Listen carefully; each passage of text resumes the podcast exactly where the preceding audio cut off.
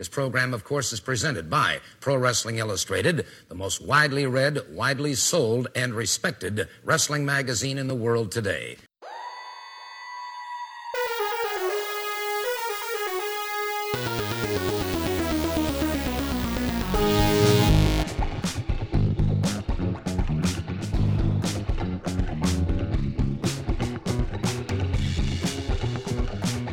This is the Pro Wrestling Illustrated podcast. I'm your host, PWI senior writer Al Castle, joined once again by my co-host Brian Tallman. How's it going?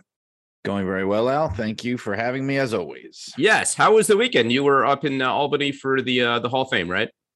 Yeah, the second weekend, second annual, and um, they're doing a great job up there. They have their work cut out for them because they're trying to kind of step into the void that was left by the old Pro Wrestling Hall of Fame, the one that moved to Texas and then just kind of shut down and they were doing a great job. They had they actually had one of the inductees um, there in person this year dory funk jr and stone cold steve austin who was the other kind of headliner.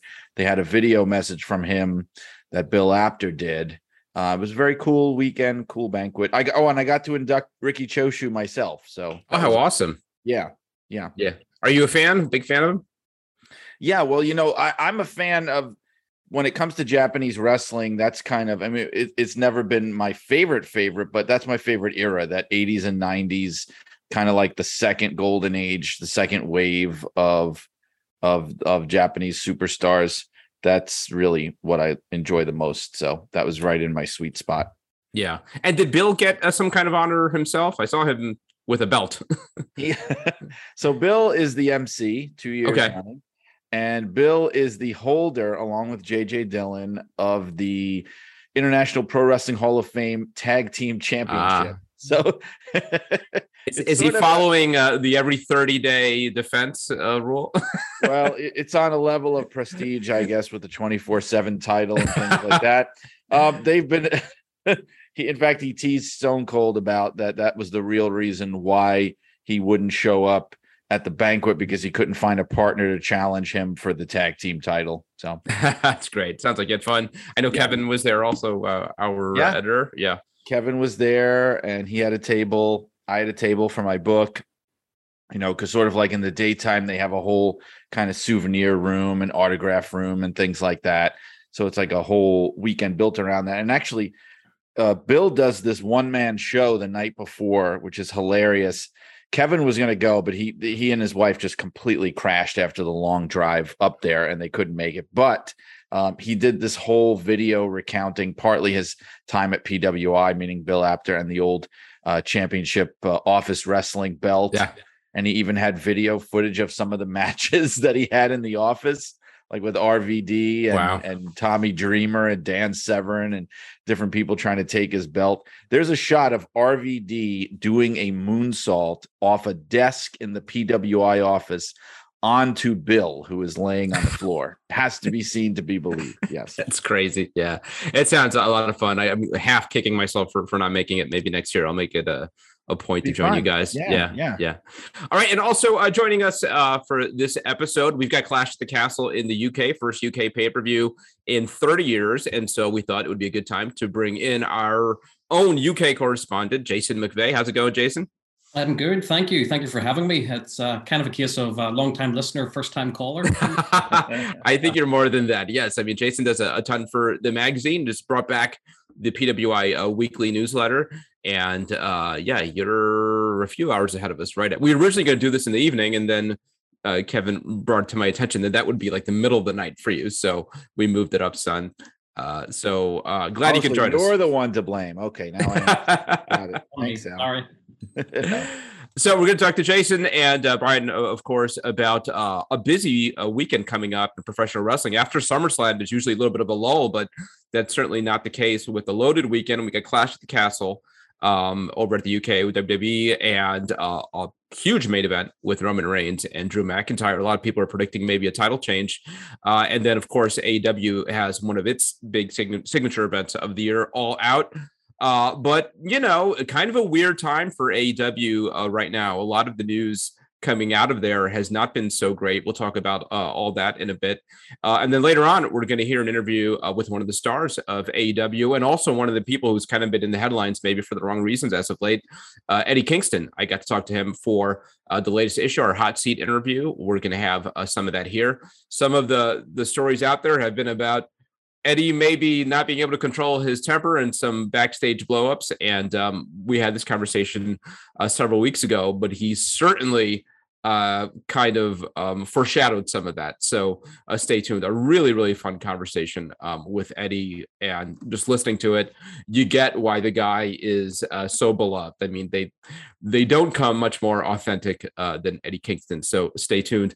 Uh, right now, I want to tell you about the latest issue of Pro Wrestling Illustrated. It is the November 2022 issue. I'm told that it is now available on newsstands. I got mine in the mail. You can certainly download it uh, digitally. It is the uh, 2022 PWI poll issue, and uh, there's so much. It's, it's 50 questions uh, on pro wrestling. We put it out to you, the readers, uh, got uh, loads of responses. We've got the Eddie Kingston hot seat interview. What else is in here? what are you guys doing here? Enough about me. How about you guys? I have I have a column in there on the 50th anniversary of Bruno Sammartino versus Pedro Morales at Shea Stadium, uh, which was the first of those Shea Super Shows, and I also have a column about you know kind of looking back on you know, they just had the 20th anniversary of John Cena in WWE and it got me thinking of kind of being around him in his early years with the company when he was just kind of making a name for himself and what he was like and some of those experiences. So uh, so that's my other column in that issue. Great yeah and i've seen now there's features on uh taya valkyrie uh, on killer kelly over at impact and uh, so much more. Uh, go to pwi hyphen online dot com and pick it up. We are uh, about to put to bed, or, or, might have just put to bed, the PWI 500. So that's going to be out uh, before you know. That's that's the biggie, uh, and uh, are already starting to talk and, and, plan for the women's 150, and then the uh, the tag team rankings. So kind of getting into our busy season. Uh, you don't want to miss any of it. Go to pwi-online.com. Also, there, as I mentioned, you could get the PWI weekly newsletter uh, Jason, uh, th- this was a staple for many years, way back when I was uh, a kid reading the magazines. Uh, Kevin brought it back some uh, time ago, and then um, it, it kind of slipped away. And thanks to you, in large part, uh, it's back. Can you talk about the, the, the newsletter and, and why people should go and subscribe? Yeah, well, Kevin is too modest about this. It was his idea to bring it back, and I think he had always planned to bring it back me being me, I jumped at the chance to kind of get involved with it and help him again. Um, I'm a sucker for keeping any kind of tradition alive. And as you alluded to, it's been a big PWI tradition for a while. So we've got it back and we kind of revamped it a little bit. It's less about breaking news because that's not what we're doing. There's, you know, a ton of wrestling sites that go by the minute update. What we're trying to do is just give a little bit more insight be a little bit more topical about things that are kind of catching our attention at the moment in the business. And so, yeah, um, it comes out in mailboxes usually every Monday. So, pro wrestling illustrated.substack.com is where you can find it. Excellent, excellent. So, uh, again, I think link, links to everything at our uh, website, pwi hyphen uh, online.com. Uh, so let's talk about uh, uh, a pretty busy weekend coming up and uh, just kind of the goings on. Uh, let's start with AEW uh, which we haven't spoken about as much uh, lately. Uh, Brian, the news, you know, I, I don't want to overstate things, uh, but the, the, reality is that there's definitely been a switch, right? Where uh, WWE's had a lot of the good press and, and they've got kind of momentum, and people are talking about uh, the product being hotter than it's been in a long time. And on the flip side, AW's ratings have uh, not been great and a lot of the stories coming out uh, of there, not not just the on-air stuff, but but backstage, have been about some unease, uh, uh, discontent uh, in in uh, AEW. Some of it related to CM Punk, um, and we hear the stories of. You know, uh, we, we saw him out there go to business for himself, talking about Hangman Page. There's backstage stories about um, Colt Cabana uh, being let go and later being moved to, to Ring of Honor. But there's definitely this picture of kind of like, you know, a, a locker room um, going through some changes, going through some uh, turmoil. Uh, again, what do you make of it? I mean, are, are these signs of a serious problem? Is it maybe exaggerated? Is it just growing pains of a company that is barely three years old? Well, it just goes to show how you always have to reserve judgment. Because I mean, it was just a few months ago that we were talking about, you know, how hot AEW was and how WWE was was kind of flailing around. And you know, the tables have turned here. I don't know. I mean, so that's why I'm not going to make the same mistake and pass any kind of swift judgments, but there's alarming things going on. Like it, it, just seems to go back to the sense that, and I remember this even in the WCW days when we'd have guys jump over from the other side or whatever. And they would always say how the difference with WWE, and I think it's still the difference, even with Vince gone, is that there's much more order and kind of structure you know who to answer to you know what's going on. There's not too many cooks whereas wcw wasn't like that and i think aew is having the same issue right now. I just get the sense that of course yes tony khan is in charge but in charge in capital letters i don't know you know what i mean? It's it seems to be the kind of thing where the the um the the inmates are running the asylum for lack of a better expression. I'm not saying they're crazy but just that that you know people are allowed i think maybe to have more influence and say than is healthy and, and not only that but there seemed to be no i don't know it, it just seems like the wild west like the eh, you talked about cm punk going into business for himself but we have to point out that it seems like cm punk what he did which i you know was a response to what page had done during their confrontation originally building their match a while back where page i guess apparently went into business for himself and said a lot of unscripted things to Punk related to, you know, maybe Punk's unpopularity in the locker room and things like that. And Punk had taken offense to it. And I have to say, like, if that's true and Page had done that originally, there should have been serious ramifications. Can you imagine if that had happened in WWE? You know what I mean? And somebody had gone off script and just buried you know, a major star that they had acquired or whatever. I mean, that person might have been suspended for some just for yep. doing something like that.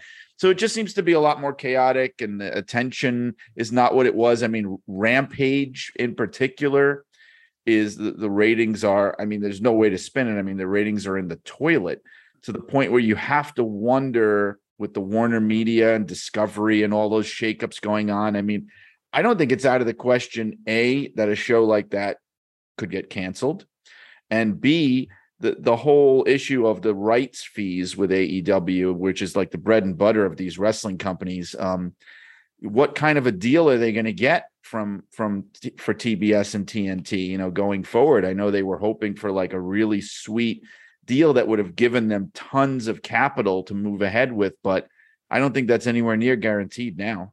Yeah, yeah. I yeah, Rampage. I remember when they launched Rampage. I guess it's less than a year ago um, the the big selling point was this is not going to be a B show, and and it's it's I don't know if it's a C or a D show. I mean it it um it's completely skippable, uh, and I, I think you you absolutely hit on something that was my thought too, and and it is the the difference in management and for you know from when AEW launched the kind of selling point was that it was a company run by the boys, right? And you've got Omega and and the Bucks as uh, executive VPs, Cody um, at the time uh, also. And again, it was sort of like a, a wrestling company run by um, the wrestlers, and and that was attractive um, for for wrestlers and for fans. But I do think you're starting to see some of uh, the the kind of byproducts of that that they're maybe not w- wanted, and why you do need a firm hand um, at the top. And it it absolutely feels like some of this is what happens when you're trying to make everybody happy you know yes. and um, you're you're not in control and it means being the bad guy uh, sometimes and it doesn't have to be a vince mcmahon type but i do think it, it needs to be uh, a kind of a, a, a firm hand uh, jason i want to talk about uh, cm punk because i think it's an important part of this but uh, you know, I, I've seen memes and jokes about, uh, you know, WWE kind of, you know, telling everybody, "I told you so." This is what you were. This is why we didn't want to work with the guy.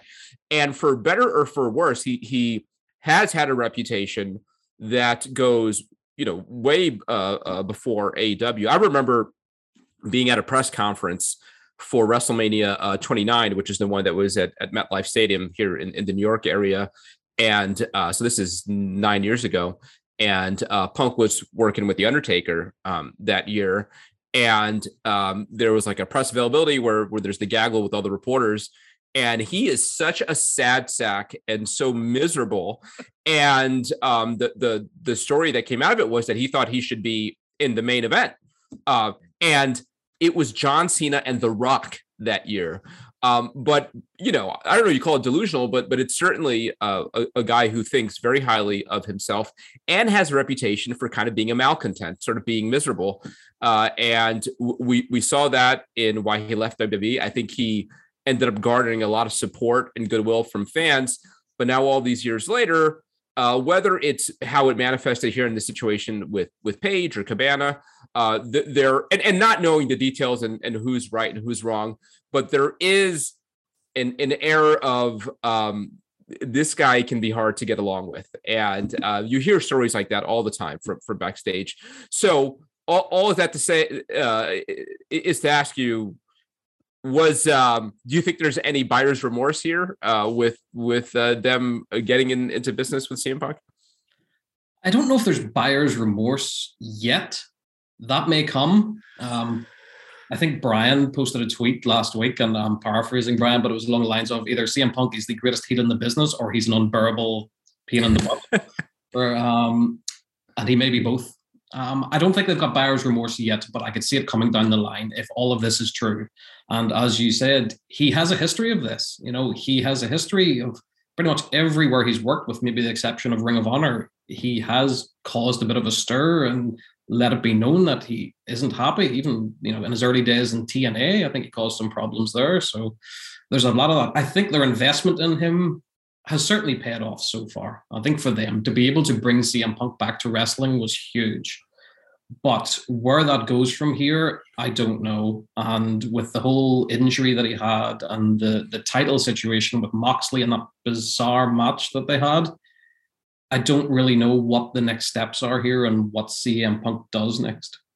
Yeah, it, it's been such a weird few months with Punk because he came back so hot. And um, I remember that first promo we talked about it brian uh, when i think it was the first episode of rampage right where uh, uh, punk came out. One of the greatest wrestling promos i ever heard. I mean i was blown away. And uh, he just came back on fire looked like he didn't miss a step the promos were great. The matches were great. He looked great conditioning wise uh, all built up to him winning the title and then it was just sort of like downhill from from there right two days later he gets injured they come up with this cockamamie interim title um, he comes back. What was um, and we still don't know what the main event of All Out is here. You know, less than a, a week away. But but um, uh, I, I, guess the talk is it, it it's um, a Moxley and Punk again. They go and they do the match on television. It's a two minute squash. Um, you know, yeah, and then they they promote backstage footage with CM Punk on on Rampage. It's seconds of content, and that's the on-air stuff. And then off-air, again, all this stuff with Cabana and Page. Uh, it just seems like, and I don't want to overstate things, but I'll do it anyway. it seems like Punk's been nothing but a headache for the last few months. Well, I'm sure that is true, but I will say this: one thing and, and, and the booking's been bizarre and puzzling and it's been a disaster since this interim title deal and just him being suddenly injury prone. Well not suddenly but i mean injury prone everything.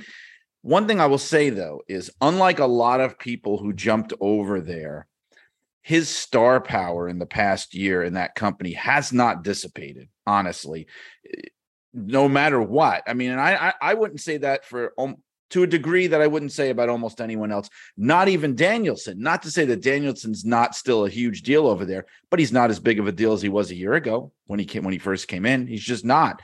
And with Punk, I say absolutely he still is, but it's just weird. And and this Cabana thing, I, I have to be blunt, and it and it's just like it feels like amateur hour stuff like like indie stuff with these weird grudges that are being allowed to play out unchecked again that would never happen in WWE like you've got um you know, who's the only person that got away with doing that in WWE, by the way? CM Punk, right? Mm. with, with his famous pipe bomb. But like, if all this ruckus and fuss is over how the company is treating Colt Cabana, who I'm sorry, Colt Cabana, but is a non-entity as far as the success or failure of AEW.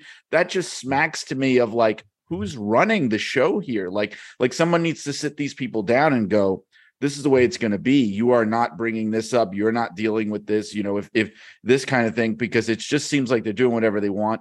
We saw like the, there's this weird kind of situation happening with the Bucks and Omega, where you know talk of like the Bucks trying to bury FTR, which I think is seems to be valid, not not valid for doing it, but a valid concern.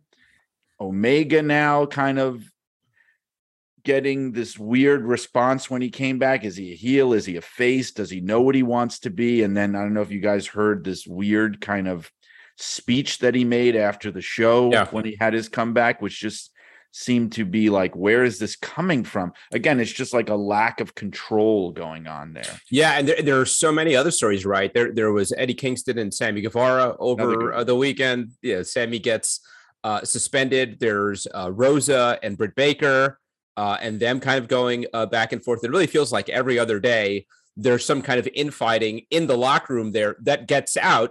Right. And uh, yeah, like you touched on it, it feels like somebody should have this under control.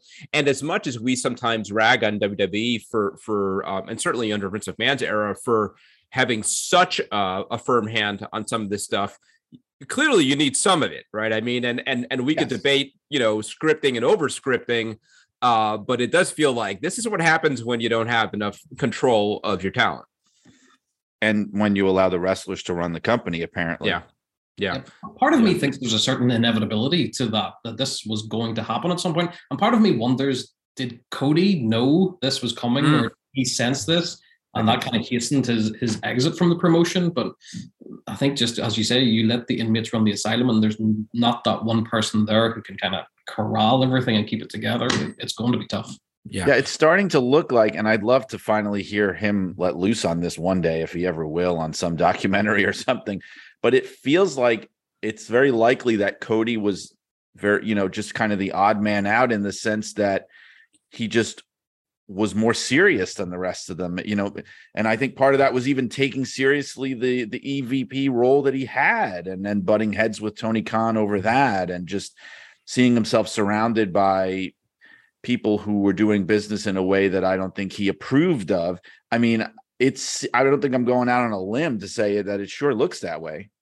Yeah, all, all of this stuff started popping up um, after uh, Cody left. So you and I remember when that that story first service uh, surfaced about Cody leaving. It was like unthinkable. Why would you want to leave AEW to go back to WWE? And now it's like, oh, okay, it's starting to to to come together. What what can they do to turn things around, uh, both short term and long term? In the short term, we've got All Out this uh, Sunday. Last year, CM Punk's uh, uh, first match in seven years. Adam Cole debuted. Bryan Danielson uh, debuted.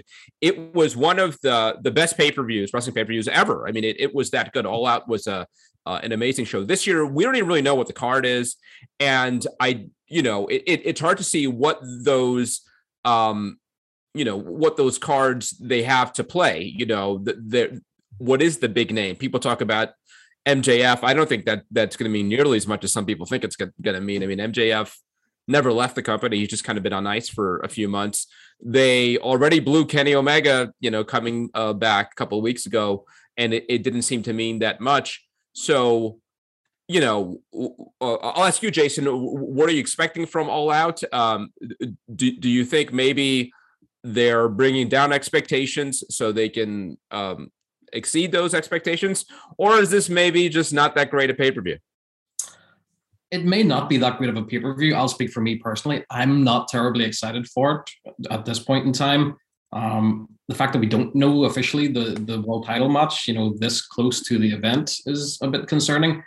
AEW's strength has always been what happens in the ring. Their in ring product and the wrestling matches have always been mostly great, and their pay per views have always been to a very good standard there is some alarming things happening that just remind me of late 90s early 2000s wcw where we're just blowing through comebacks and matches just on a weekly basis. And that's a bit concerning, though. There are some things happening behind the scenes, like the whole Ring of Honor thing, that we still don't know what's happening with that. And yes, they use some Ring of Honor wrestlers on their shows, but there's no real kind of long term plan there. They also have hundreds of people under contract, literally, which WWE used to get criticized for a lot.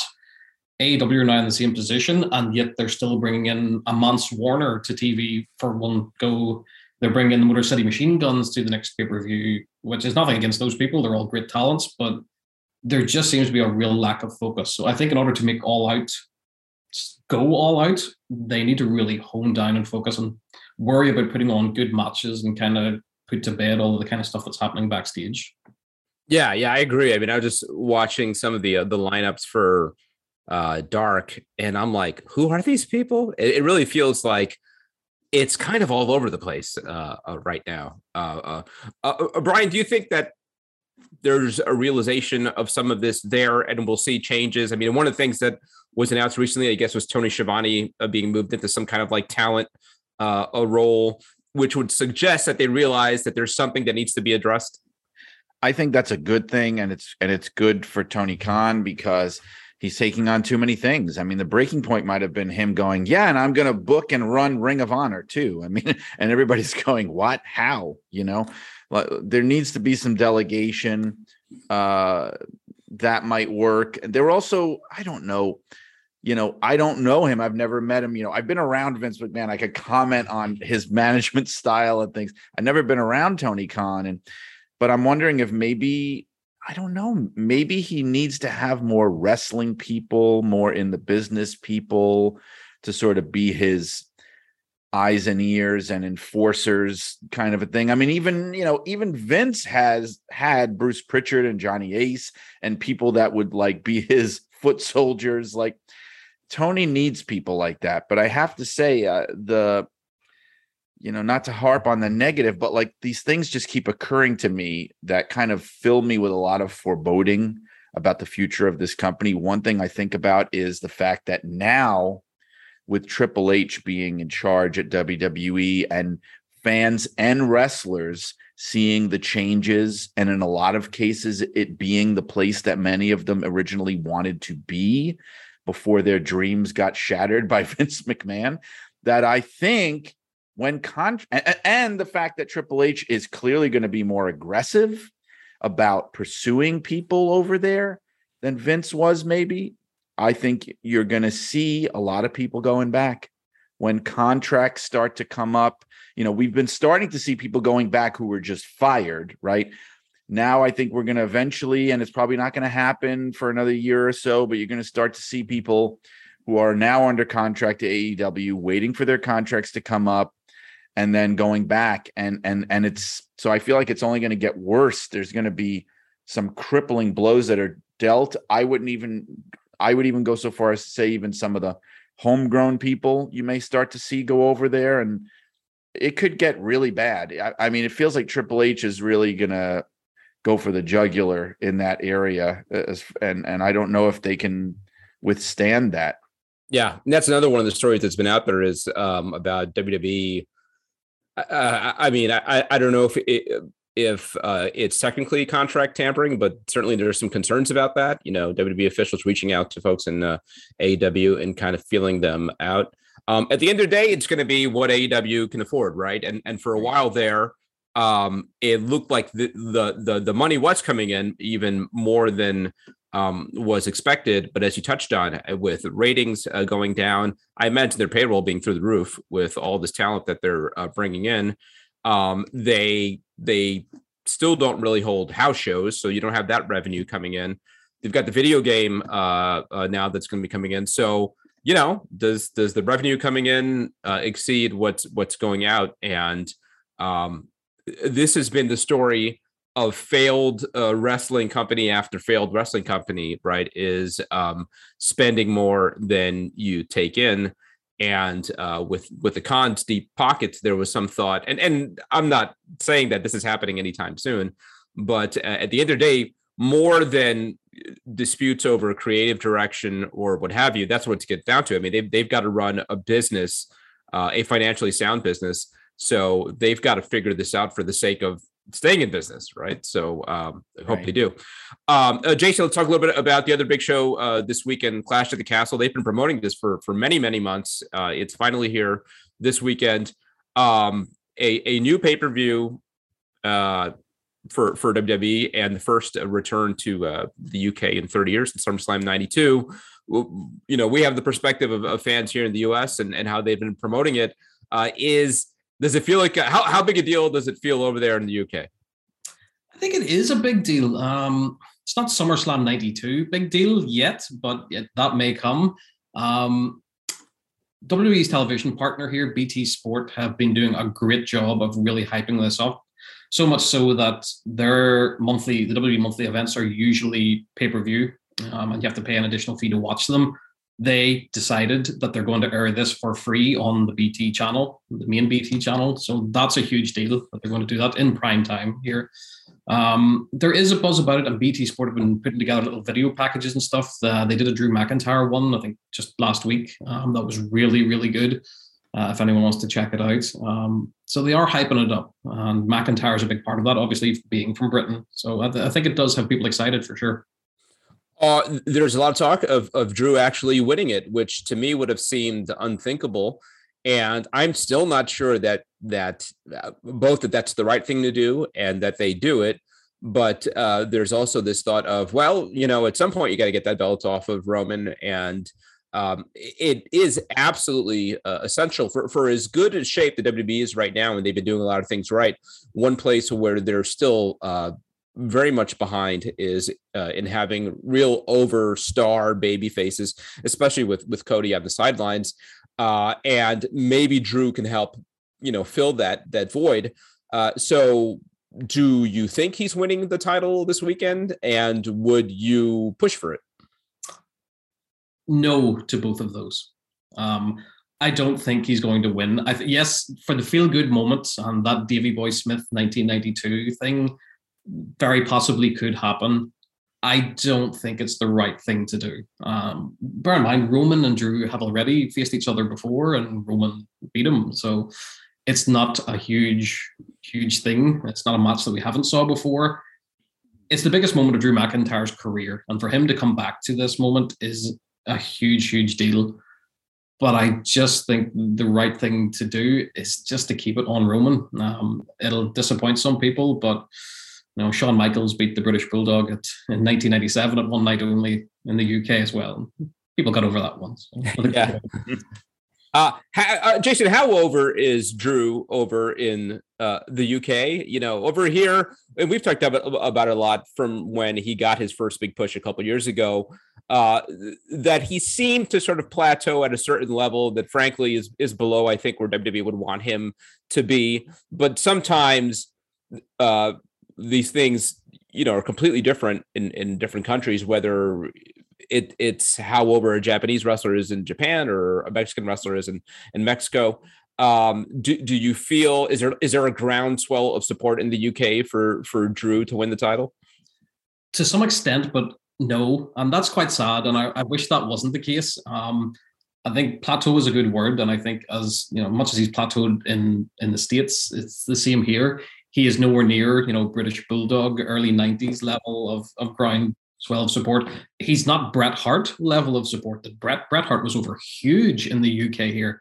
Drew's not even at that level. I don't think. You know, yes, there is support for him, and I think the WWE and BT Sport here are trying to do a really good job of, of making him seem important. But it'll be interesting to see at Clash at the Castle, especially as well if the show was taking place in in Glasgow or Edinburgh or in Scotland somewhere. It might be a different story, but it's happening in Wales as well. He's not Welsh, so I'm not sure how much. Yes, there'll be fans there from all over the UK and all over Europe, but yeah, I just I I just don't see the the huge swell of support for him that there should be. Yeah. What about if they have Tom Jones in his corner? You think that, that would help? Good work. Yeah, that's. I'd like to see that. Yeah. I just think with, but you, you mentioned the bulldog comparison. I think it's apt because I, I mean, my understanding is, you know, 30 years ago, they could have totally gotten away with putting the WWF title on the bulldog if they had wanted to, at least from a UK point of view. I mean, they would have been ready for something like that. But yeah, I don't know if if Drew is at that level, and it just would feel so weird to me after all they've done with Roman to just put it on Drew. Like, like this has to be building towards something. The only thing that would have been a giveaway to me, and to my knowledge, this is not the case, is if they had said at any point, it's only going to be for one of the two titles. Mm, then right. I would have said, oh, yeah, definitely Drew is winning because that's the out. That's the way you split the belts back up and you still keep Roman Reigns on top. But that doesn't seem to be the case. So, I mean, I would be shocked if McIntyre wins. Maybe I'm going to be shocked. I don't know, but we'll see. Yeah. I would be very shocked. This is always the downside of these, um, you know, really prolonged title reigns that I think often fans and, and writers, people like us, uh, want to see is that it becomes that much harder to to make the move to get it off someone. And and um, Roman and I give WWE all the credit in the world. And there was, and we've had these discussions. There was all kinds of concerns of like, well, can you really get by with just one champion for both brands?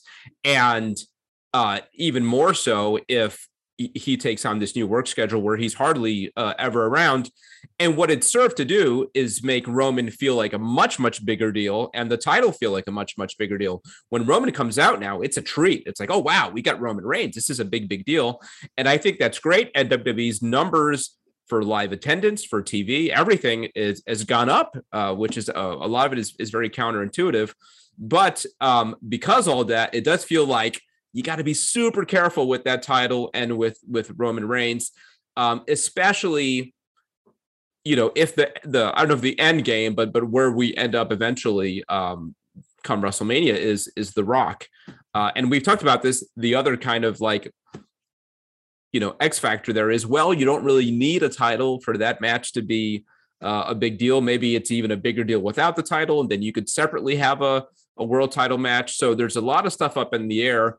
But um, you know, I don't know if it's an indictment on Drew, but it does feel like, man, I don't, I, I don't, I don't see it. I mean, um, but if not Drew, then who? And then maybe really the answer is, well, if that guy doesn't exist, then just you leave it on Roman. You leave it on Roman as long as things are still going yeah. well, which they are. Like I don't think you necessarily need to have know who the next one's going to be. As long as you keep him strong, you wait for someone else to emerge. There's it Cody, would, right? I mean, that's the one that stands out. Be, right. It would seem to be Cody, assuming he comes back and he's still as hot as ever, which I think he will be.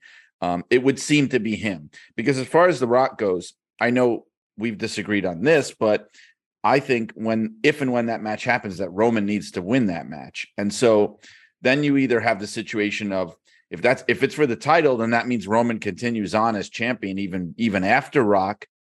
And then, you know, if it's not for the title, well then you could you could have Roman win and not have to worry about him still being the champion, you know, because you don't want to put the title on the rock necessarily, let's right. say, you know. Yeah, yeah. Um what do you think? I'll ask you both uh, uh, of the job that they've done. Uh, you know, I talked about the, the need for to elevate baby faces, and they do seem to be doing some of that. And and one person who um, uh, I think it's working really well for is Kevin Owens, who not not quite an afterthought, but um, you know, after WrestleMania, which was the high point for him, working for with Steve Austin, he gets in that weird feud with Ezekiel and kind of you know well back into the the mid card picture and then uh, it it certainly felt like kind of a, a Triple H uh, initiative once he started running things. Is it, it, feels like we're going all in on Kevin Owens. And, and as a baby face, and I think it's working. I mean, I, I think uh, he, he's got that that gravitas and has that kind of Steve Austin vibe. Uh, has gotten himself in really good shape. Um, and uh, you just watching Raw last night, the, the crowd's responding to him, right, Jason? Absolutely, I agree. I think Kevin Owens has the potential to be a monster babyface. He has that everyman quality that Steve Austin had, that uh, Dusty Rhodes had. I think Kevin Owens can be a modern version of that. Um, I think the fans have kind of latched on and realized that this is a guy that no matter what he's given to do, he does it to the utmost that he can. And I think there's a certain amount of respect that has come along with that, that he's now being awarded by the fans. And I think people are very keen to get behind him. Yeah, it, it's one of the many things that we've seen in in kind of this new era, uh, uh, Brian. And again, it all seems to be working, right? The numbers, uh, just objectively, are are really good. They're doing some of their best TV numbers in a long time, um, uh, live attendance, all that. what do you make of it? I mean, is this Triple H working his magic? Some people point to the fact that actually, you know, some of this uh, uh, surge predated Triple H uh, and and actually started around uh, WrestleMania. But uh, w- what do you think WWE is doing right right now that is connecting with fans? Right. I think there's something to that post WrestleMania thing because, as you remember, we were talking about it.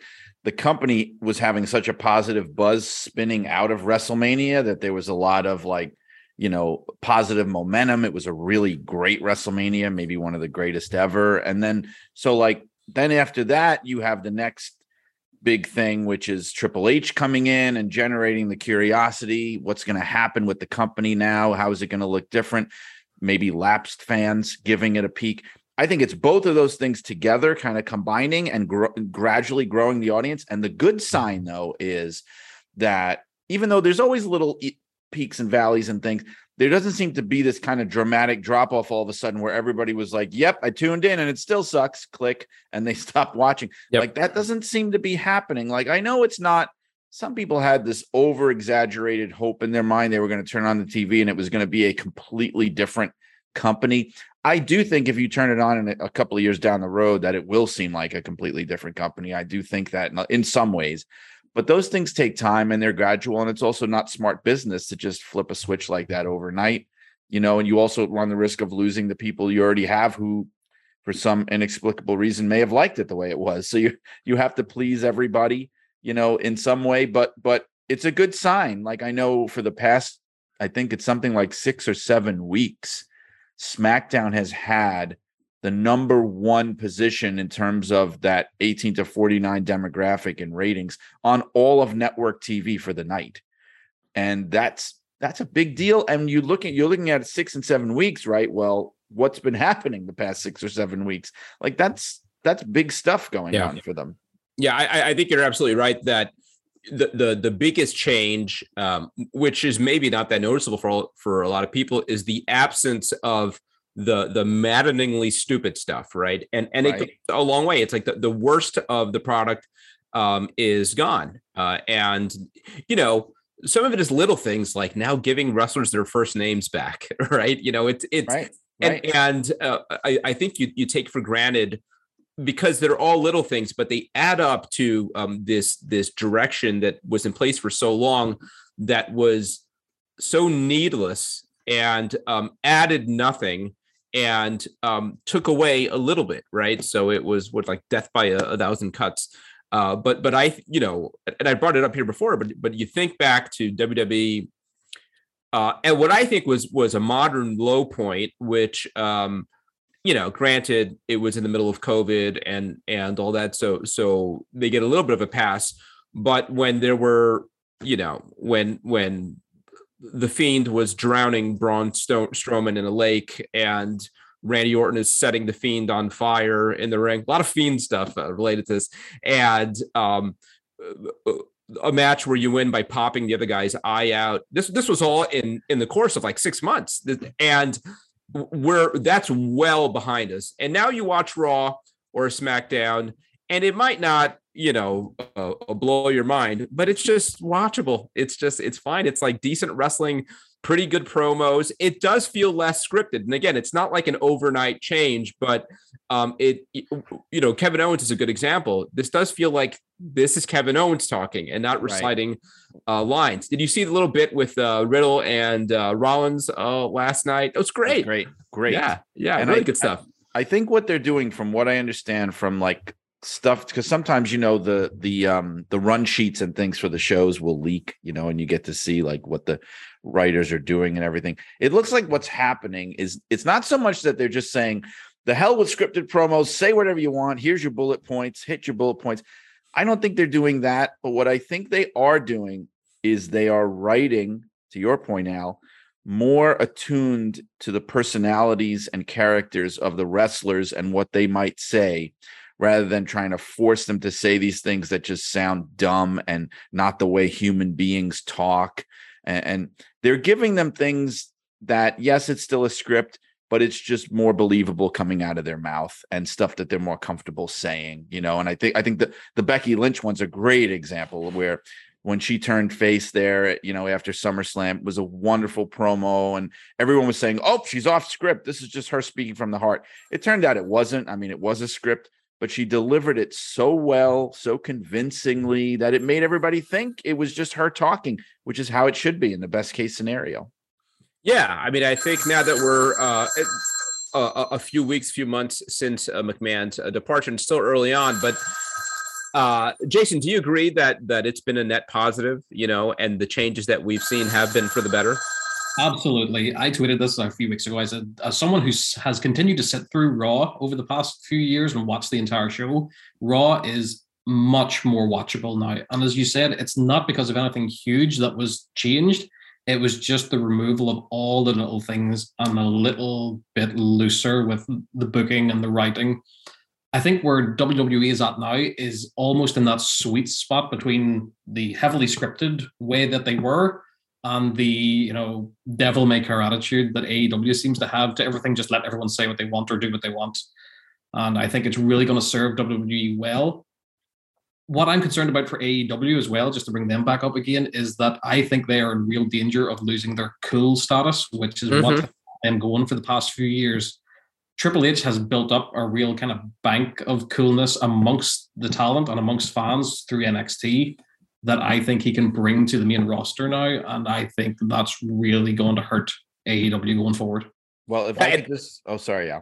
No, again, again, right. I was going to just offer something, and this is totally anecdotal because I have been on the road the past couple of weekends. I was at Hall of Fame last weekend, and the weekend before that, I was at this major autograph signing event in New Jersey called Wrestle Bash, where they had like a huge amount of of of people in the business, even currently, not just older stars. And there were a lot of young. There was a lot of young talent at both of these shows. At some of them, even AEW people, not WWE because they're not allowed to do anything. But you know, but there was talk. I would overhear a, several times conversations, especially between young talent or indie talent just talking about the fact of like, hey, WWE is kind of the place to go now because Triple H is, is now in charge. Like I heard those conversations being had. And if I even overheard a couple, and I'm sorry to the wrestlers who weren't discreet enough in my presence, but if I then imagine what else is going on yeah. out there. You know what I mean? Like these conversations are being had right now for sure. And yeah, and they're probably being had in the AEW locker room in secret, quiet places, you know. Yeah, and and as Jason touched on, I mean, for a while there, the the hit product was NXT, right? And then when AEW came on the scene, that's why it became AEW versus NXT. But when's the last time WWE proper, you know, Raw and SmackDown were hip, you know, and and were the the brand to watch? Um, they've always had the biggest audience, but but there's a difference, right? And and now uh, it does feel like they're checking a lot of boxes. You know, the work rates there, the angles are there, the stars are there, and especially as they are uh, bringing back. Uh, and, and, this might be one of the more more kind of obvious um, uh, changes with Triple H is, and and it does feel like kind of the most direct sort of rebuttal of Vince McMahon's style is bringing back all these people that Vince McMahon got rid of, you know, and and and it's the clearest way to say I disagree with your approach. You thought this person was expendable and you were wrong. And so we're bringing them back, whether it's Hit Row um, or Dexter Lumis or uh, Johnny Gargano, who, I mean, it wasn't, they didn't get rid of, but, but left on his own. And when Gargano was on the main roster last time, he was complete afterthought. He's brought back like a big star. Uh, and and now we're moving into and, and, this is a little more iffy, you know, discussions of Bray Wyatt, and Braun Strowman, um, who do feel more like Vince McMahon's WWE in some way than Triple H's, but also were stars, right? They w- were big stars. Uh, what do you think of uh, uh, either or both of those guys coming back, Jason? Oh, it's it's a double edged sword because I think they are big stars, and I think Bray Wyatt coming to any wrestling show is a talking point and will get people tuning in and watching. Um, it is all in how they present him and what yeah. they them. I never want to see another match again where the lights are turned on. yes, agreed. um, nor do I want to see anyone drowned in a leak again. so I'm perfectly okay with both guys coming back because I think they both are talented and have things to offer. But it is literally just how they are presented is the big question. Yeah, yeah, I totally agree with that. Brian, Brian, do you agree that that there is um, some value there, uh, but you got to kind of rein it in a little bit? Yes, and and and having to do with that, can't forget that in spite of everything that was done with Bray Wyatt, he also was a Triple H guy. He yeah. a guy that came up in NXT, you know, different personas and everything, and they developed it. And him, I think, even going back to Dusty Rhodes when he was there running it with Triple H you know, so like he is a Triple H project. Braun Strowman, not so much because my understanding is he did go straight to the main roster, which caused everybody to instantly hate him. But but still, um, those two have a lot of value. And in the case of Strowman, I think the big value is just in like the arrival, just the holy S moment of wow, and it feels like anything can happen on this show. I don't think he has as much of a long term upside as having Bray Wyatt back. I think the Braun Strowman thing is more like it's a big, huge impact. He arrives, they do some things with him, and then maybe he sort of rides off into the sunset.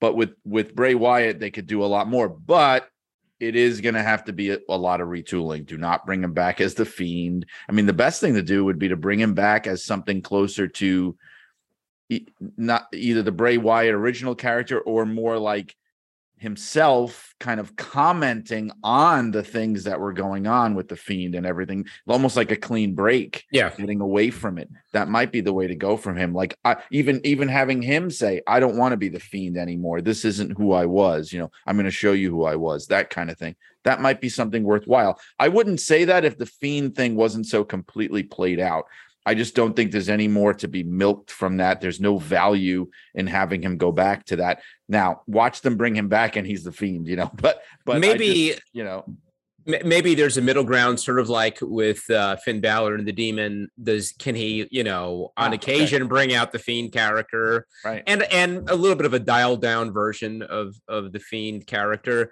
I got to say I wasn't a huge character uh, a fan of of the Bray Wyatt character before the Fiend, uh, because that that got to be too much. You know, the, the, guy is super creative, but a little Bray Wyatt goes a long way, um, and and it did for a number of years.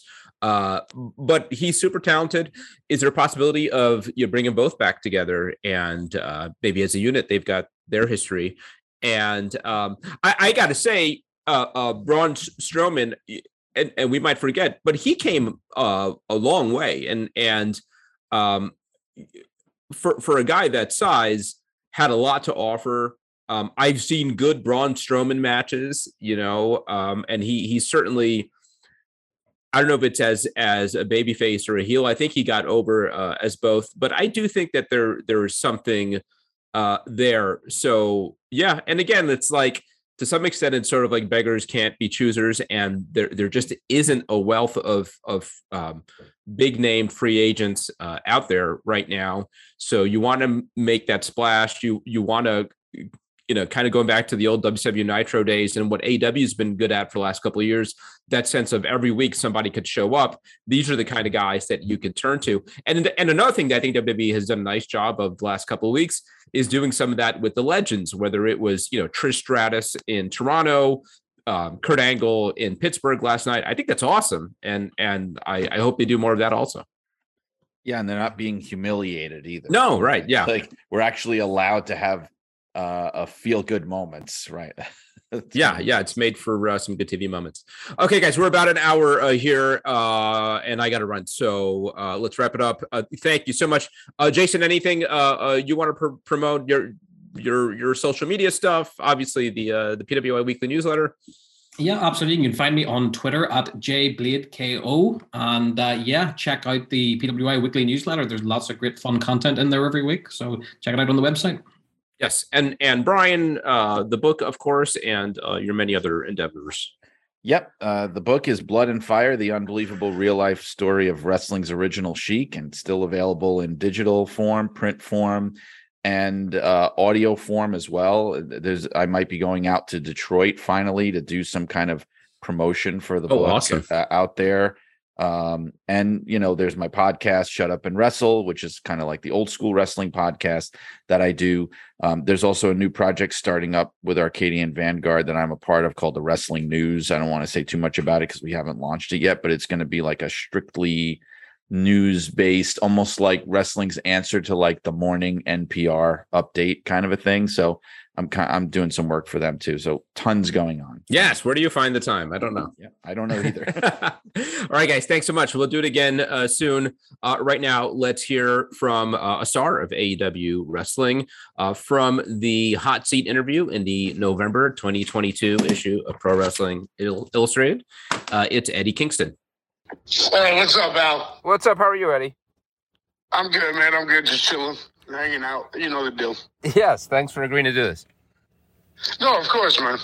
Excellent. So uh, let's jump into it. Uh, um, you know, one of the reasons I was interested in in um, talking to you is because we grew up around the same area. I grew up in the in the Bronx, and you know, Yonkers was like uh, the getaway. That's where we go to buy our toys at, at the uh, the Toys R Us over there.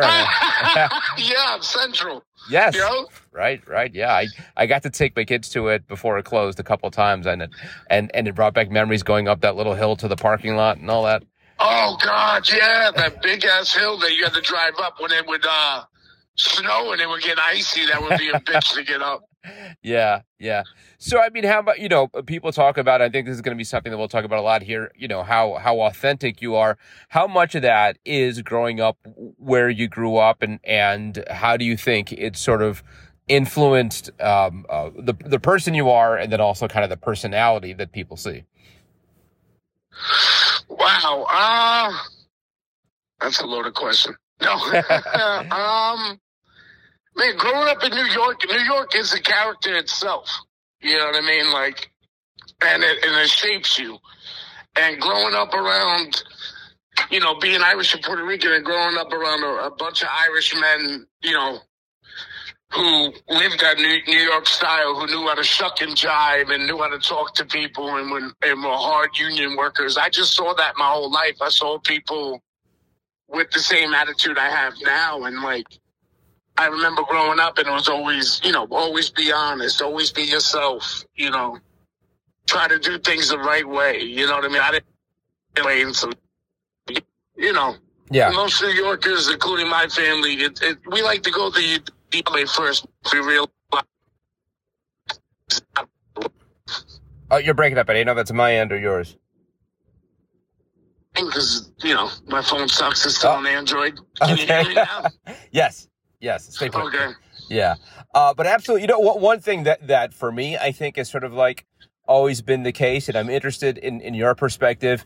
You know, you, you're in a, a- a line of work where there's so much uh, uh, conning going on and, and people looking to take advantage of people. And I've always thought being a New Yorker, uh, it makes you a little more cynical. You kind of have your guard up a little bit more. You you know when you're being uh, uh, taken advantage of. I- Is that something you think you've carried with you and has helped you in your career? It's definitely it's definitely helped and hurt in my career. Uh, to be totally honest with you, if I don't know you, I don't like you off the bat. Mm-hmm. I don't know if that's a New Yorker thing or whatever. I just, if I don't know you right away, I'm not giving you anything. Like you're gonna have to earn me liking you, and uh, it's it's helped out a lot because it helped me, you know, get past the bullshit of people in wrestling, but also hurt me in the other way because there's a lot of good people that I didn't give a chance to. Has has it held you back? I mean, do, do you wonder? Here you are, twenty years into your career, and and now you're sort of like a, a, a, the national name, known in the big. You're on TV in the big promotion. Do do you wonder whether that attitude limited you along the way? Whether it, it took an extra 10, 15 years to get to this point? Uh, to be honest with you, I don't even think about it because I'm right where I was built to be. You know what I mean? Uh, like everything happened for a reason, and I was supposed to get on TV now. It was supposed to take me 20, uh, 18 years to get to this point. Yeah. Uh, so I don't, I don't regret anything. I don't even really think about it. I just did what I thought was right, and a lot of times it wasn't right. You know what I mean? Now Right. that I look back at it now, I go, "Oh man, that was not right." But I'm here. I'm still here and uh, a lot of people who I consider my friends, which is a very small group, uh, you know, their opinion matters to me because they're in my life, and I don't consider them friends. I consider them family. And they used to always say, "Man, Eddie, we knew you could do it as long as you stopped getting in your way. The minute you stopped getting in your way, you you you would do it. And I was like, yeah, yeah, I guess. what What are some examples of that of of, of where you've gotten your own way, or, or at least people thought that you got in your own way? Ah, uh, it, it seemed like looking back at it now, it seemed like once I started getting on the roll, I would something would happen. Mm-hmm. I, I would either go to a bar, get a little bit too drunk, and be in the drunk tank in the tombs mm-hmm. before, and I would miss a flight, or I would go out and get into a fight, or I would go to just being a bad miserable. Because I used to be a real miserable prick, to be honest with you. And I would just go in and be miserable, and promoters don't want to work with a miserable person. Doesn't matter how good the match was or how how much I drew or what, whatever words you want to put, whatever wrestling terms people want to put out there, that's fine. But they don't want to be with somebody who's miserable and is going to give them a headache, and that's what I was for many many years. So so did you um like consciously look to change that? I mean, when when you got the break in AEW and here is the big opportunity in front of millions of fans uh, on TV, did you change something about yourself? I grew up that's that's the bottom line. I grew up. I sat in. So right before the pandemic hit, I was in uh, United Kingdom in the UK for a three month tour. And when the pandemic hit, everything shut down. And then I get a phone call at four o'clock in the morning in the UK, like, "Hey, you need to come home now. They're shutting everything down, even in the UK." Mm-hmm. So I had to spend eighteen hundred dollars to get home and then when I got to Montreal, because it was connecting, when I got to Montreal, they said I wasn't allowed back to, I live in Orlando now. I couldn't go to Orlando, so I had to go to Miami the next day. Then I had to take an Uber from Miami to Orlando. And then I'm sitting in my house selling my wrestling gear because there's no indie shows going on. And I'm selling my wrestling gear to pay the mortgage on my house. And I just sat there like, enough's enough. And I had a close friend staying with me, and he was just telling me, that's it, focus and he helped me focus on what I wanted. And at the time, it was I was working for the NWA, and I wanted to be the NWA World Champion. So I just focused and just ignored all the outside stuff. And then it turned out uh, I was able to, to uh, say some stuff and challenge Cody. And I didn't think for the TNT title when he had the open challenge, right. I didn't think anything of it. I didn't think it was going to happen because if you notice, I mentioned Nick Aldis last because he was the NWA champion at the time. But then I got the phone call and I was like, okay, stay focused. And that's what I do now. Like, I stay focused. I try not to let outside stuff ruin my energy.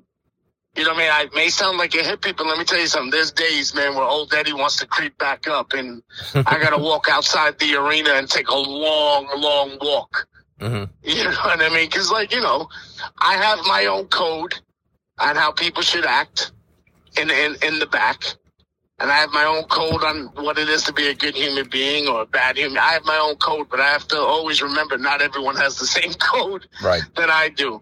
And I can't force my, my, my beliefs on anybody or, or whatever. And I got to walk away. Now, back in the day, I used to yell and scream and get in people's faces when I felt they weren't doing right. And people would be like, Eddie, you were right, but the way you came at it was so rough that no one's hearing your words; they're just hearing your volume. Yeah, yeah.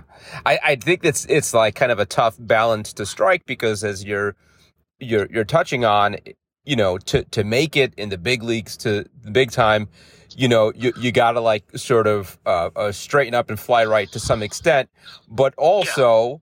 You don't want to sacrifice too much of, of again that authenticity, which is what brought you here, right? And is and it's what people have connected with. So it's sort of finding a balance, right? No, it definitely is finding a balance, and trust me, finding a balance is a bitch. Look, I can tell you right now. Yesterday, I was pissed off about something, and you know what I mean. That I had to calm myself down. It's just, it's an everyday struggle. Yeah, you know what I mean. It's not like I can tell you now. Look at me, I'm matured finally, and you know, everything's great and dandy. No, there's there's still days. You know what I mean? There's still moments. But instead of holding on to things, now I'm able to sort of let go. Sort of. Sort of. sort of let go. It still takes me a while to let go of stuff with Punk. I don't think I'm ever gonna let go. Stuff with Claudio, I'm trying to let go. and uh, stuff with Bryan, I'm trying to let go. So Yeah. It's just it's a lot of history. So trying to be a better person every day, man. I'm not a finished product yet. I tell everybody that my final form of it, or whatever they want to say it, or my final product is when I'm in the grave. Yeah. Th- those three names that you just mentioned, you know, there have been stories out there about you know your problems with them. Wh- what they have in common, I would think, is you kind of came up with all those three guys, right? You know, uh, uh, through the independent scene. Th- they yeah, all, like a year. I was like uh, two years behind Punk and Bryan, and uh, same year as it was me and Claudio. right, and and they all obviously got to uh, uh, the big leagues, big uh, national, international prom- promotions before you did. Did that create some resentment on on your part? Is is that some of the issues that you have with them? No, not at all. I don't. I don't hate on anybody who makes it and makes money. That that doesn't bother me. It's it's who they are as people Mhm. that bothers me. I don't care if anybody. I don't care if people do better than me with money and and all that stuff like that. I will never hate on that. You know what I mean? Because this is a business and we all gotta try to make a living. But what I will not like, what I will not stand for, is is just bad people who act like you know who are judgmental, like Bryan Punk, who I think is is a liar because he's lying to everybody, showing that he's a nice guy, and then Claudio too who wants to go around and show everybody he's this nice, lovable guy. When I know for a fact I've seen things in the past that he's not a good person, so he's lying to people. I just won't. I just won't stand for it. I don't need anyone else to believe me, but I know what's real. Yeah.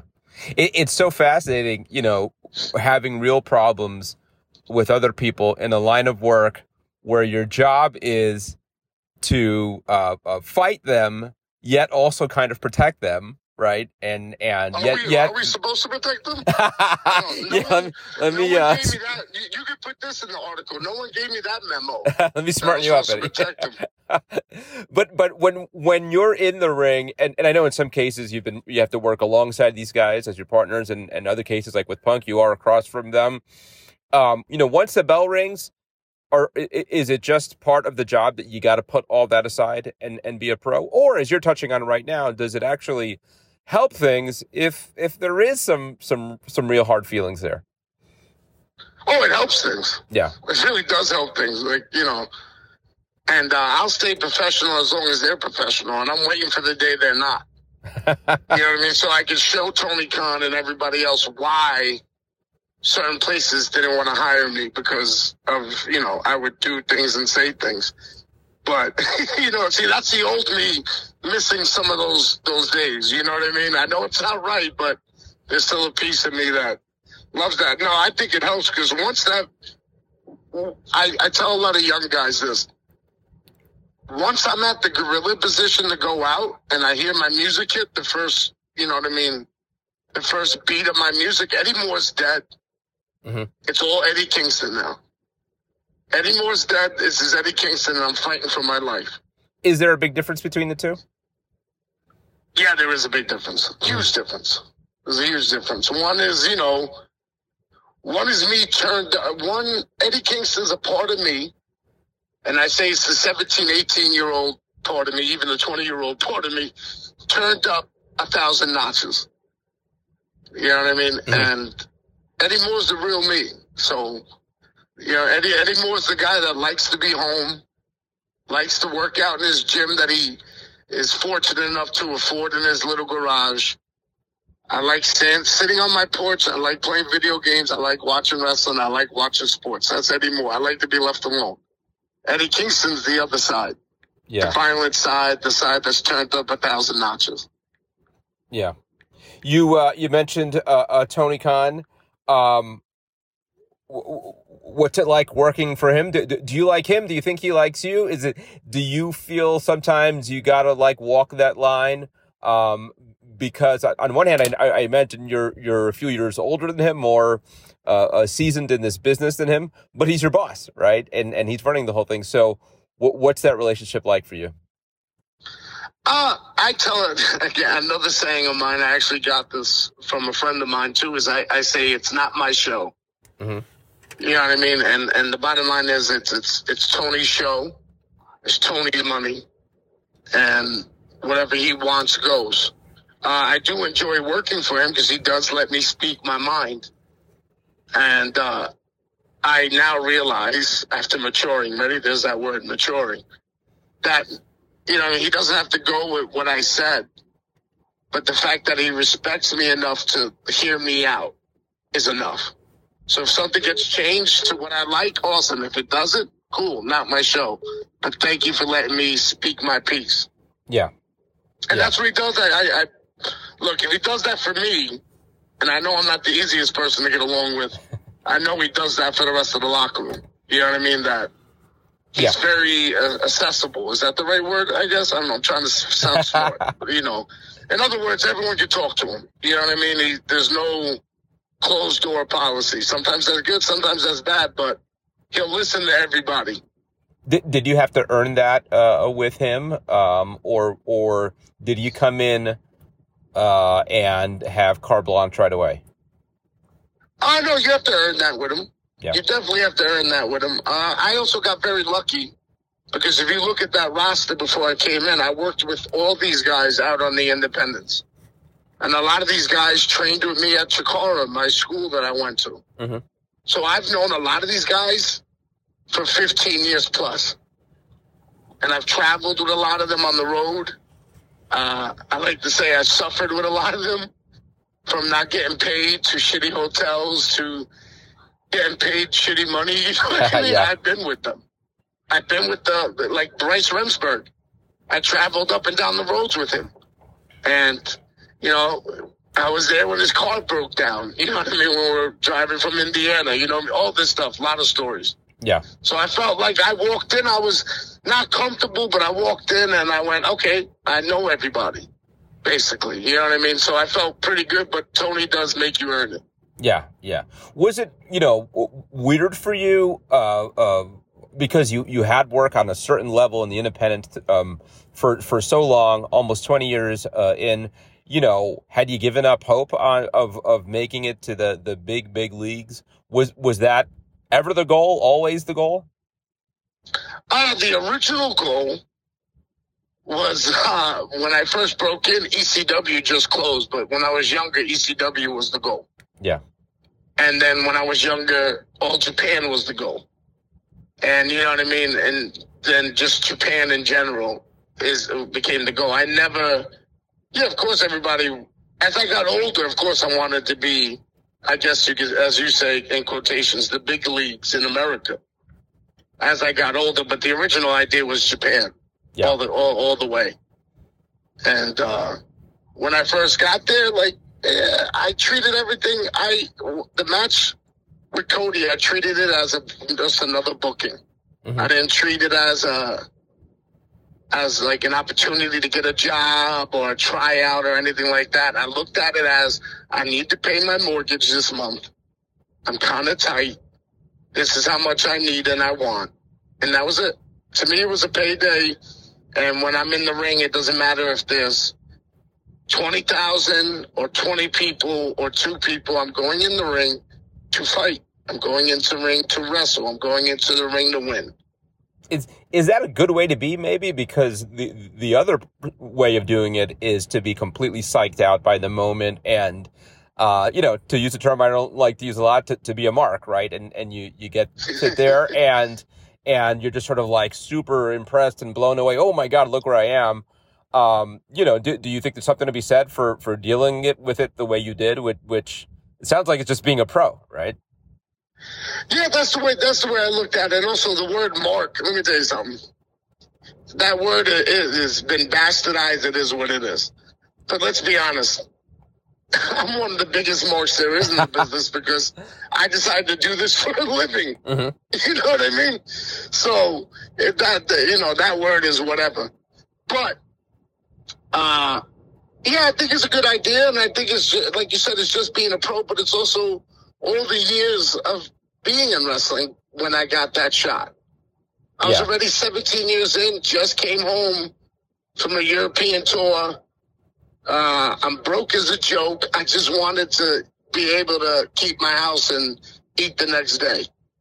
But I, I, That's all I was thinking about. Yeah, I've seen a lot of wrestlers from from your generation and maybe a younger generation who are so kind of because they're such fans and they're so kind of enamored by the whole thing. I, I you know, without naming names, I've seen like wrestlers who get to WWE and they're interviewed and they talk about like, well, I would have done this for free because this is my my dream No. come true. Never, never, Yeah. never.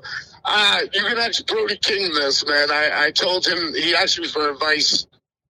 Wow, about five years ago, I think, and wow. But uh, we were, we were hanging out after a show in Chicago, and he was going through what he was going through, and I told him the truth. I go, listen, man, we're all marks, but don't be a mark for the for the letters. Be a mark for the dollar signs. Mm. And I learned that at a very young age in wrestling. When you're able to make money in this business, make the money. Yeah, yeah, Because paying your dues in the beginning, you ain't making nothing. right, right. Uh, g- growing up in, in, in New York, Northeast, WWF country, um, when when you were younger, w- was that ever uh, the goal, or did you ever did you always sort of think of like this is just not a good fit for me? Ah, so the funny thing is, like, I when I was growing up, the only way to keep me calm was to sit me in front of the TV watching wrestling. Nothing else got me. You know how kids today watch whatever they watch, these Blue Clues or whatever it is. my my cousin, my my cousin, my brother has a kid. He loves the paw pound pup, whatever paw puppy Paw thing, whatever. Yeah, they'll sit there and watch that all day. That wasn't me. Mhm. I needed pro wrestling on, and the f- first pro wrestling I remember was WrestleMania 3 Mhm. and I remember Hogan and Andre, and I remember Steamboat and, and Savage, of course. You know what I mean? Yeah, I remember Harley racing Junkyard Dog, believe it or not. You know what I mean? But because my mother knew that was the only way to shut me up, she would buy any type of tape at the video visions, not even a blockbuster, VHS tape from anywhere, and she would put it in, and I would get NWA. I would get Memphis stuff, and, and one of the guys that I fell in love with right away because he was five ten and you know what I mean he was he, he was just a real you know evil guy was Eddie Gilbert hmm and I and I saw the two, uh, you know Tupelo concession stand brawl and I was just that's it I was stuck so WWF wasn't just the only place for me when I was already at a young age being able to see everything and uh, I fell out of wrestling I remember after Bret lost to Shawn at WrestleMania 12, I fell out of wrestling. I was like, okay, I'm over it. I'm done. And then I found ECW. And because of ECW, I found uh, Kobashi versus Kawada, where they went an hour in Osaka, I think in 95. And that was it. yeah. Once I saw that match, that was it. That really spoke I was like, that's, Yeah. yeah. that's the style I want to do. That's the wrestler I want to be. That's where I want to go. So WWE, F, whatever you want to call it, yeah, it's, it's always there. It was always there. I always watched it. You know what I mean? Growing up. But it was never, especially after I saw Kawada versus Kobashi, that was, that was, you know, that was the only place I wanted to go. It, it, it's so interesting because I think a lot of people um, who dream about being a wrestler would see that kind of wrestling and go running for the hills, right? Because that that that's like the real danger. I, see that and I think, oh my god, that would really hurt. That would be really painful uh, and and Well, scary and dangerous. It doesn't matter what style you do. I'm, Right. I'm letting everyone know it all hurts. Mhm. I have to get up every day and stretch my neck and, and stretch a bunch of things before I can even have a cup of coffee in the morning. But what So was it? trust me, everything hurts. I'm sure. But what was it about, you know, the ECW style, the All Japan style, the, the real physical stuff that spoke to you? Well, that, it, all started with the Memphis stuff Mm-hmm. because Memphis and, and NWA just felt real in the 80s. You know what I mean? Like, there was no way, like, I would sit there and argue with my dad and go, no, no, no, no. This is real. WWF and Hulk Hogan and all that, you can say whatever you want. But when I'm seeing guys brawling in a concession stand, beating the crap out of each other, that's real. You know, and Lawler throwing a fireball, that's real. And that's what got me was that it was the realism of it. And then when ECW came around, I was 14 years old, man. What does every 14 year old boy want to see? Violence and women. Yeah. And that's what ECW had. So of course I was stuck on that. Also, you know, I got to give credit to Tommy Dreamer because he was from Yonkers. Mm-hmm. So once I heard he was from Yonkers, I was, over, I was like, oh, hometown boy. You know what I mean? I also grew up with a lot of guys who, who acted like the ECW, or the ECW characters in quotations. I grew up with a lot of those guys. There was a Raven in the neighborhood, all depressed and out of it. There was a New Jack in the neighborhood who was angry and violent. You know what I mean? Right. I had those kind of people in the neighborhood. Uh, so of course I related to that. And then, like I said, when I found that, you know, match with Kawada and Kobashi in 95, the hour, just the physicality of it is what caught me. Yeah. And that's when I said, oh, that's what I like. That's what I want to do. And then from then on, it was like I watched Stan Hansen. Then I watched Bruiser Brody. Then, you know, I was already in love with Terry Funk from when I was a kid. You know, there was a Memphis tape that my mother bought where it was like Funk and Lawler, like three of their matches on it. And I fell in love with Funk. Yeah. Yeah. And and obviously like you, you could see that part uh that influence on your your wrestling style, the physicality, the violence, but but I think more than that what you see is um that uh emotion, the storytelling, right? I mean like and and that's very much Terry Funk cutting a promo where um you know, it's not unusual that maybe you end up tearing up and and crying because there's so much uh, uh, emotion in there. I i was that always there? Is that something that evolved? And and how difficult is it to like sort of be that honest and raw and put yourself out there that way? Oh, it sucks. hmm It sucks. It sucks. It sucks because you're so you're so exposed. Yeah. You know what I mean? Even as you know, in quotations again, the character Eddie Kingston is so exposed, and when I'm in that zone again, like I said, Eddie Moore is dead and gone when the music hits, and so Eddie Kingston, same thing when the red light comes on.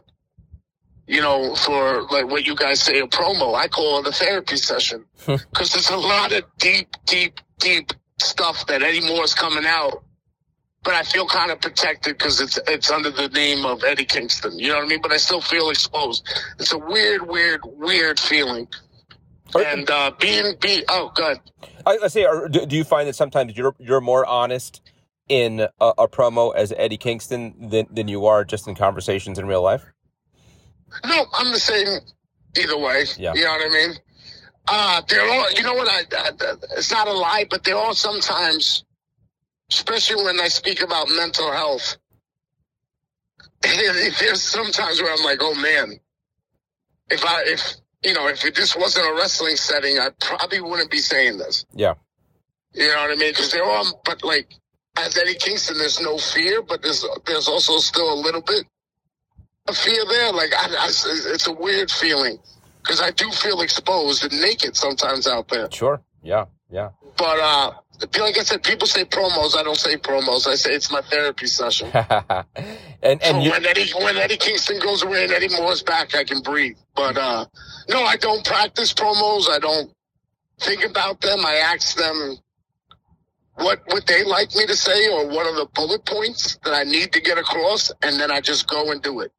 Sometimes it, I may hear a song right before I get to the arena, and I'm like, oh man, that lyric was good, and I'll build off that lyric or have that lyric in my mind as I'm walking to the ring or when the red light comes on. yeah. And, and and people talk about you as you know one of the if not the best uh, promo in, in, in wrestling. I know you won the, the Observer Award for that a couple of years ago. Yeah, but I'm not. Let's be honest, I'm not. Who's better I'm than not. Man, some some people say I'm being too humble, but uh, I'm definitely definitely not the best out there. I, I got to give Moxie, man. Yeah. Every time Moxie talks, I'm like, oh God, I hate you.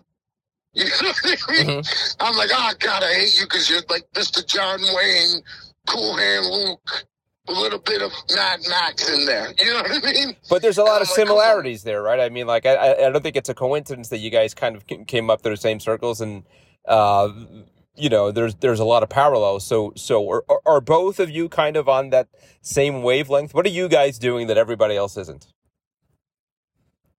I think. Well, I can only speak for me. Jon's just on a. Jon's a different type of animal. You know what I mean? Uh, I look at him and I get envious. But uh, I can't speak for him. But for me, what I do is I just try to speak for from my heart, and you know what I mean, and, and put it into a wrestling manner. Yeah. You know what I mean? Uh, we have so many good people that that can talk. Like you know, and, and maybe I'm not supposed to mention his name, but you know, the little kid that's mad about his money. He probably still lives at home. What's his name? Uh, MJF, yeah. You know what I mean? Punk's a good. I don't have to like people, but I will give the devil their due. Yeah. CM Punk, man, can probably talk. You know, I mean, he could probably talk. You know, like he could probably sell ice to the devil. You know what I mean? Like he's that good of a of a talker. Yeah. And then you also have guys in WWE too who are good. You know what I mean? So like, you know, I'm, I'm very humbled, and then that people think that, but there's always room to grow and to do better. That's my major thing. Sometimes people say I'm too humble, but I don't believe that. Could could you ever do um, the the WWE style where where it is written out for you word for word, um, you know, basically memorizing a script, or or do you think that's just wrong? If I had to, I would. If my job depended on it, I would. Mhm. But would it be rough? Oh yeah, it would definitely be rough. You know what I mean? It's uh, I don't like memorizing things. You know, I mean, this is why I'm not an actor. And and I know, imagine can't you would I can't read lines and you know remember them and then be like, hey, act like this when you say that line, and I'll look at the line and be like, ugh, right. really? You Yeah. know what I mean? Or I don't, I don't know. I just can't. I'm not an actor. I can't do it. Yeah, I mean, I don't know. Could could you connect to words that that aren't yours? Uh, you know, the way you connect to. Yeah, I, I Yeah, can't there's imagine. certain way New Yorkers, you know, there's New Yorkers speak. You know what I mean? There's certain words New Yorkers would never use. Oh, so Oh, yeah. when I'm reading something or whatever, I'm like, I would never say that. Yeah, yeah, You know what I mean? At Impact, I'm going to bury Sanjay Dutt a little bit. I love him. I love him, but I'm going to bury him. At Impact, when I was there, he would write stuff for me and Homicide and Hernandez. And we would all look at it and be like, what, what are you doing? or we would all, we would all look at it and be like, what episode of The Wire have you watched this week? to make you think I'm going to say that. One time he put, yeah, you guys, something about Queens. And, you know, being a New Yorker, I'm from Yonkers, Homicide's from Brooklyn. We looked at him like, yo, what are you trying to say? We're not from Queens. We got like really offended and people didn't understand why, but we did. to him, it's all interchangeable. Yeah, yeah, not to us. We were like, wait a minute, what? That's Mets territory. Yes, exactly. yeah. Um, you, you you said they're good promos in WWE. Anybody come to mind? Paul Heyman, another New Yorker, is is talked about as one of one of the greats. But um, um, among wrestlers, I mean, do, do you like what Roman Reigns does on the mic? Yeah. Yeah. I love when Rome, uh, the, the high, chair, whatever the gimmick name Yeah. is, you know, head of the table. There you go. Head of the table, I think, is, is yeah, of course. That's why he's the top guy. That's why he's the guy. Mhm. You know what I mean? There's a reason for it. If he could not speak or capture you emotionally, he would not be up there. Of course, I love all the dudes in the New Day. They're entertaining. They can all talk. You know what I mean? Kevin Owens, he's a talker. He can go. You know what I mean? There's so many good people out there. Sami Zayn's another one. You know what I mean? I could go through the whole roster and tell you a lot of them are great talkers and, and they can go. You, you you know who really reminds me of of, of you uh, in WWE in terms of again that word authenticity. This feels real. Are uh, the Usos, especially when when Yes. when Jay was doing his own thing. Every time he was on the mic, it felt it didn't feel put on. It felt like this is really who that guy is. Oh, yeah. And they're also a great tag team.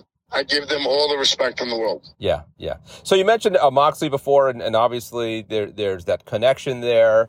Um, and for you, you know, what was supposed to be like one of those breakout moments was, it, you know, the now infamous exploding uh, a ring match where, where where you run out, throw yourself on on top of him. Uh, from from your perspective, I mean, after that goes the way it goes, um, did you think, oh man, this is just over? It's like this was my big shot, and obviously no fault of your own, but that that thing became a meme, that became a punchline. How um, kind of demoralizing, discouraging was how that whole thing turned out. I wasn't demoralized uh, because uh, neither was Mox because we both we both knew we can fix it.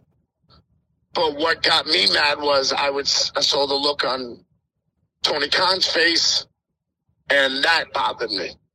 You know what I mean? That the disappointment in his face, and and others who worked in that match, or others who've who worked to set that up, to see their disappointment. That's what bothered me. Yeah. You know what I mean? And uh, and nothing else really got to me. There was no, oh, this is my big chance. I just remember me and Mox went to the back and we were both like, we got this. And I was like, oh yeah, we got it. We'll we'll talk Tuesday about whatever we got to do. Yeah. But it was just seeing the disappointment in others. I was like, ah, that sucks. It's an interesting attitude, you know, uh, because a lot of people would have been like, uh, really demoralized, but but it, it's interesting. And does that speak to how you guys, you know, came up together? or Something about what you bring to the table that that is the attitude you brought to it is no problem. We'll fix this. Yeah, it's it's that, and it's also the show goes on. Mhm. What were we gonna do? Shut down the whole promotion? Yeah. You know what I mean? The show has to go on. So in other words, we got to flip it. We got to make it right. Yeah. You know what I mean? And, and I think we learned that a lot of like, especially me and Max, we learned that out on the independents. You know what I mean? Yeah. You go wrestle Thursday night somewhere. It's fuck. Is there's 50 people in the audience? You come to the back, matches whatever. You come to the back. The promoter gives you not even half your money, just whatever he can. Well, what are you going to do? Quit? No, because you have another show the next day. Right. In a different state. Yeah. You know what I mean? You have to go on. The show goes on. Right. Yeah. Yeah. And it's, and it's, and it's a hustle. That's it. did that do uh what what what do you think that did to your career trajectory for the better or for the worse or indifferent i mean the, the, if if that explosion is something else and it's you know it, uh, it, it is the fmw you know uh, explosions d- d- Yeah. d- does do are things any different I can't think about it.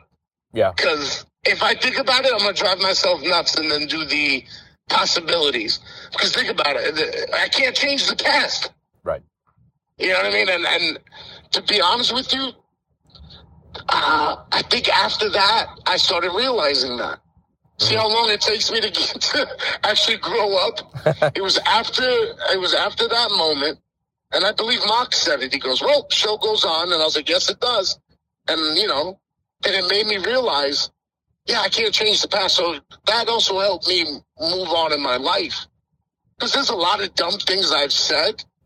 There's a lot of dumb, violent, you know, things I've done in my past that I can't change. So why worry about it? Yeah Just like with the exploding thing, I can't think about it. I can't think about what could have because I'm living now. Mhm. You know what I mean? right I'm doing pretty good now. yeah You know, so I can't think about that stuff. And it, it, uh, it whatever happens, happens. It is what it is. That's my attitude. Be- because you're doing so well now and it took so long to get here what is your sort of outlook uh, uh, on the future do you think well if i could get this far i could get even further i was aim- aiming for the nwa championship how about the AEW world championship or is there a part of you that thinks like well this is probably you know sort of my ceiling No, there's no ceiling. No. Once you put a ceiling on yourself, you're done. Mhm. You know what I mean? I'm not going to do that. I, when I signed the contract, I said to myself, I will be the world's champion. I said it to myself. That's the goal. I believe, again, my own code. It's not for everybody. It's my own code. I believe no matter what sport you do or what entertainment you do, you want to be the top. And for me, what shows that I am the top of this sport is being the world's champion. So mm-hmm. that's always the goal. That will always be the goal until I retire.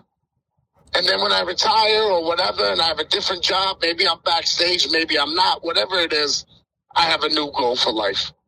D- do But you, as of right now, in this sport, I want, and I want, and this is me just throwing it out in the universe. I want, and I will be world champion. do, do you feel like the clock ticking? I mean, again, your your your age, how long you've been at this. You, you talked about being in pain. Um, do you feel it's something that needs to happen in the next twelve months, twenty four months? No, no, I got time. No. I got time because now I know how to take care of my body. And now I'm, I'm I'm blessed enough to be paid so I can buy me a sauna thing, a little portable sauna, or I can I can uh, buy myself uh, an ice bath. You know what I mean? Right. So I, I got all that stuff and, and I'm working, I'm looking things up, how to keep going and longer and doctors and this and that.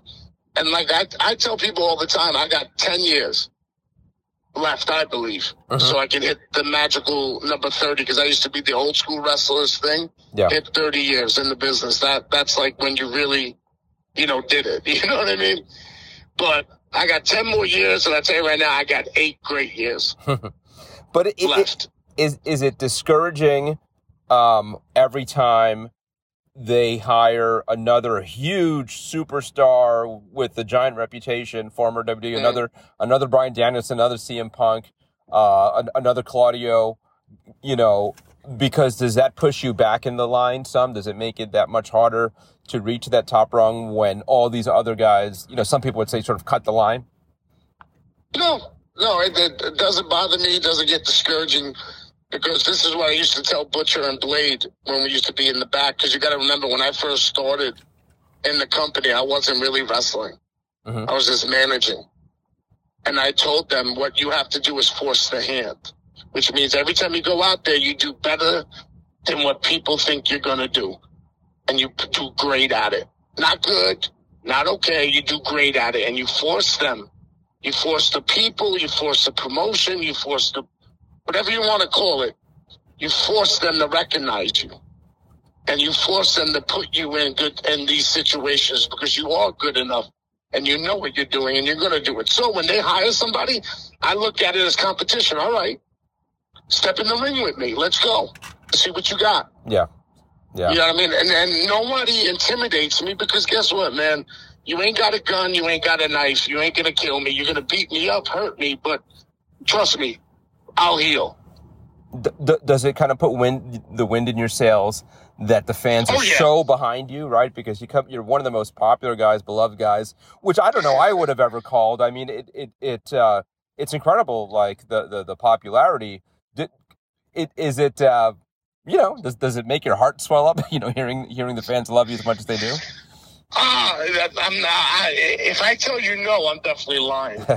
You know what I mean? So of course it feels good, but I'm also the same guy like that thinks to himself, okay, that's good for now. What happens in my next match? What happens the next show? Because I gotta keep going. I gotta keep entertaining or fighting or whatever. Because when I go out there, everyone will be like, "Hey, you saw, you heard that reaction?" I'll be like, "No." Mhm. They're like, "Yeah, it was a great reaction." I go, "That's cool." Because, like I said, Eddie Moore's dead and gone. There's Eddie Kingston. Eddie Kingston's job is to win that match, Yeah, whether people like it or not. And that's also the way I've been my whole life. You either like me for what I am or who I am and what I will become, or you don't mess with me. That's fine. yeah, Also, fans have the right to cheer, to boo, to do nothing. They have that right. But I'd rather have them cheer and boo. And you know what I mean? I don't want them not to do nothing, you know? and and I imagine you know you, you talk about having a little money now and being able to afford uh, some things and different quality of life. Um, d- does that happen without the fans applauding? I mean, I I, I imagine for Tony No, Khan, not that it was it was It a surprise, but but he uh, he must have been taken by surprise somewhat how much the fans got behind you. I was. Yeah, The day that signed Eddie Kingston thing on Twitter, whatever, I was like, what's going on? What is this? yeah, I remember Britt Baker texted me and said, "Hey, you're trending on Twitter." I go, "Does that mean I get paid?" She said, "No." I go, "Oh, okay." yeah, Because I don't, I don't know none of that stuff. I'm a Neanderthal. You know what I mean? yeah. But yeah, I, of course I give fans the credit. What? You know what I mean? They're the the fans. I, I think a lot of people forget they're the lifeblood of this industry. Yeah. If they're not watching, we're done. What? what, So we, again, the reason why I say I don't care if they cheer or boo is because I want them to be there cheering and booing. Right. Yeah. And and what what do you think? I mean, we've talked about this throughout this interview, but but what is it that's connected with them? What what do they see in you? Uh, is is it again that authenticity that that they see a real person out there? To be honest with you, I I cannot put my finger on it Mhm. because I'm just me. You know what I mean? Eddie Kingston's out there. That's it. I'm me. Uh, I let other people. I'll let you and my peers and and podcasters and and blogs. I'll let them write why people are into me or why people aren't into me. You know, 'cause I can't concern myself with it. Also, I, I really can't put my finger on it, to be honest. Yeah. Yeah. Well, keep doing it, whatever it is. Thank you, man. I'll yeah. try. Yeah. All right, Eddie. This was a real pleasure. This was a, a lot of fun. Uh, I'm glad we were able to do it. Uh, if there's anything else, I will uh, reach out to Jon. And uh, yeah, a few weeks, I imagine this will be dropping in the magazine. All right, cool, man. Thank you very much. Did you ever go to Nathan's on Central? Nathan's. No, I remember as a kid. I don't know. I when um like the the the treats were uh, Howard Johnson's out there. Do you remember Howard Johnson's? Yes, Yeah, course. and I think it became a Roy Rogers later. Um, yeah. and uh, what else? The the the Galleria Mall is that the outside one? Yeah, that's all the way up in White Plains. Oh no, the Cross County Mall. Cross County Mall, yeah. outside. I remember a uh, a Halloween contest at the Cross County Mall back in 1990 where I went dressed as the Ultimate Warrior. Nice, nice. See, I have I have different memories of that place because that's when I was in the street trying to be a tough guy. Mhm. So the movie theater in Cross County was where everybody would go and fight Yeah, or have beef with people. You know what I mean? I, it's funny because I always thought of of Yonkers as like nice because I was in the Bronx and that was like nicer than the Bronx. Uh, but yeah, I guess there were some some real rough parts of Yonkers. Oh, it was all just neighborhood bullshit. Yeah. Yeah. That's all it was. Did you did you catch like WWF shows at uh, the the White, White Plains? What is that? The uh, the Westchester County Center? Yeah, a couple times, and I went to a couple of uh, ECW. The, the one time ECW ran there, I went to Madison Square Garden shows. Yeah. I went to a bunch of shows. My first ECW show was uh, the the Orange County Fair, uh, Oh, and uh, I remember I brought an iron. And I had to ask my mom permission. Can I borrow this iron? that's when like you'd be handing weapons to the wrestlers. I think Tommy Dreamer took my iron and, and maybe like knocked out Rocco Rock with it or something like that. And of I was course really excited. Of course you did. Why wouldn't he? yeah, yeah. All right, Eddie. Thanks so much, man. Have a good one. Ah, you too, bud. Take care. Bye.